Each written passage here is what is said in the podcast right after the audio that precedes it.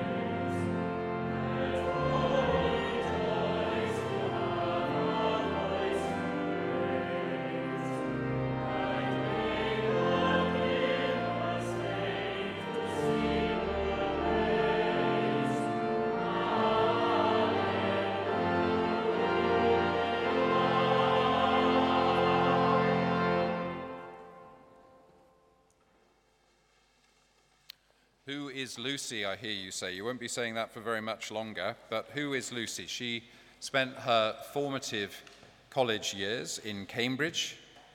She is a great piano player as well as a composer. Her compositions have been performed by the BBC Singers, various chapel choirs across the United Kingdom and United States, and she, her music has been heard on Radio 3 since the summer. She's been composer in residence to St. Martin's Voices, and you're about to hear from her very own voice right now.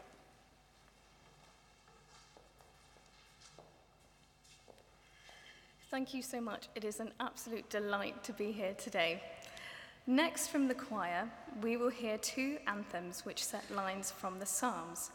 A piece which I composed, which is called My Heart, O God, with words taken from Psalm 57, and William Byrd's Sing Joyfully, which sets lines from Psalm 81. Both pieces express the joy of worship through music, specifically singing, which is what brings us here today, and they both capture the transcendental quality of voices coming together with a unified spiritual purpose. Bird setting, which opens energetically with the words, Sing joyfully unto God our strength, has rightfully taken its place as one of the most celebrated anthems in the English choral tradition.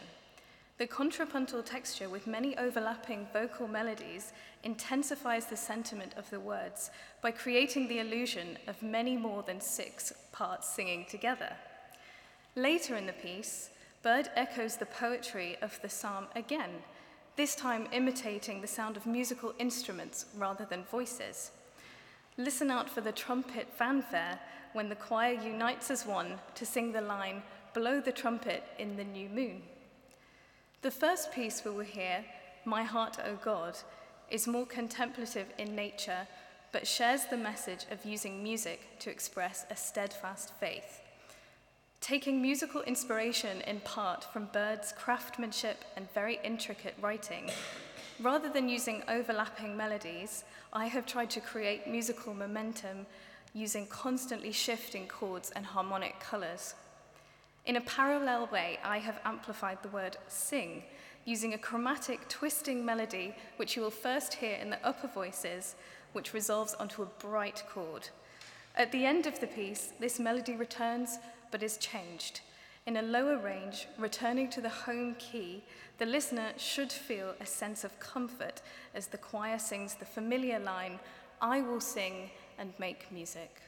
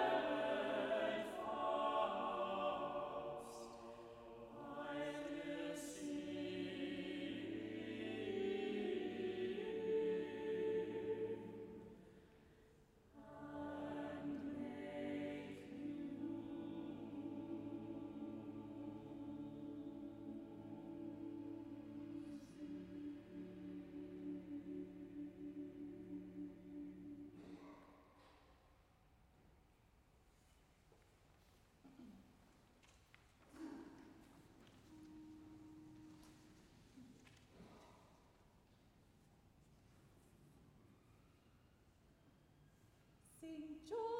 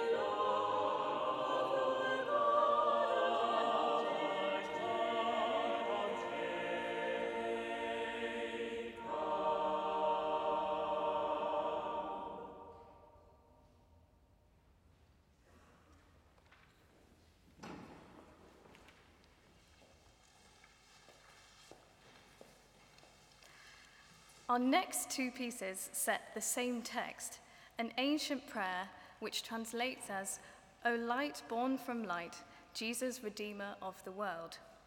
Thomas Tallis famously set this text in 1575. His composition has gained renown for its metrical ambiguity, fluid harmonic fabric, and modal inflection.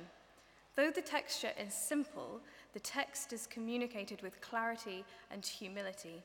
The soaring upper voices evoke the light imagery which opens the prayer with a bright and celestial sound. I have tried to emulate this vision of light and transcendence through the opening motif of my own setting of the same prayer.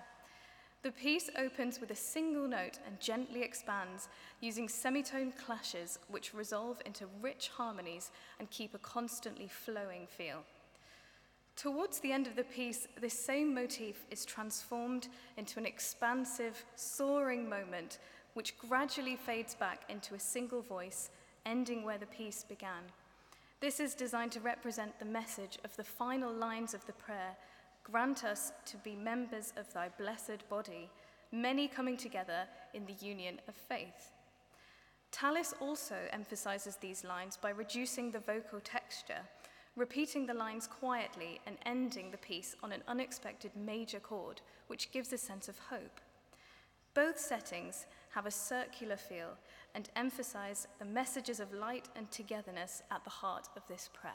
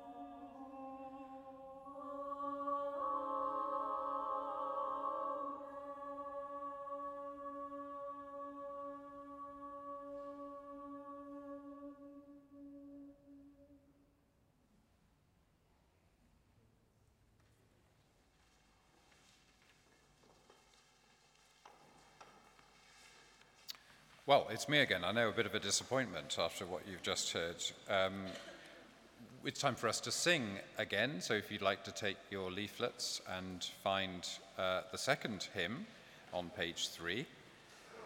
The 19th century saw the installation of pipe organs in thousands of parish churches in this country. It was often to the great consternation of the musicians and minstrels who'd led the singing for, uh, of the metrical psalms on their stringed instruments, usually from the west gallery of the church. The minstrels often played in the local inns over the weekend and were at times somewhat unreliable the following morning because of this.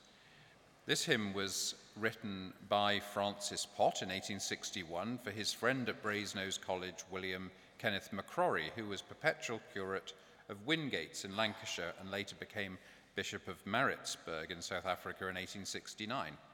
The tune Angel Voices was written by another of Macrorie's friends, E.G. Monk.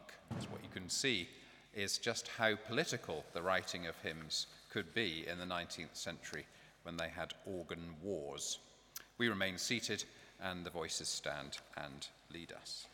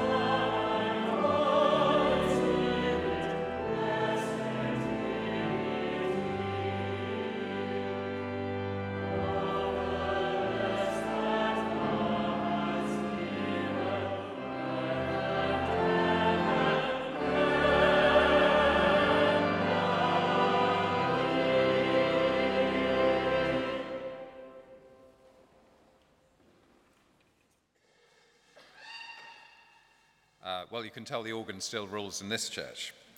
Uh, well, we're coming towards the end of Great Sacred Music for this week. I hope you've enjoyed yourself. It's something a bit different and very special. Can't promise this every single week, but there are always wonderful del- delights to enjoy every week. Next week, we'll all be very solemn faced and serious for, for music for All Souls Day. Uh, if you have enjoyed yourself, there's an opportunity to make a donation in cash as you leave, or you can swipe a card or you can find the QR code on the sheets and do your business uh, with that if you'd like to donate in that way. It all raises this great tradition that has flourished in the last 10 years and has brought Lucy to us today. And I'm going to give Lucy the last word.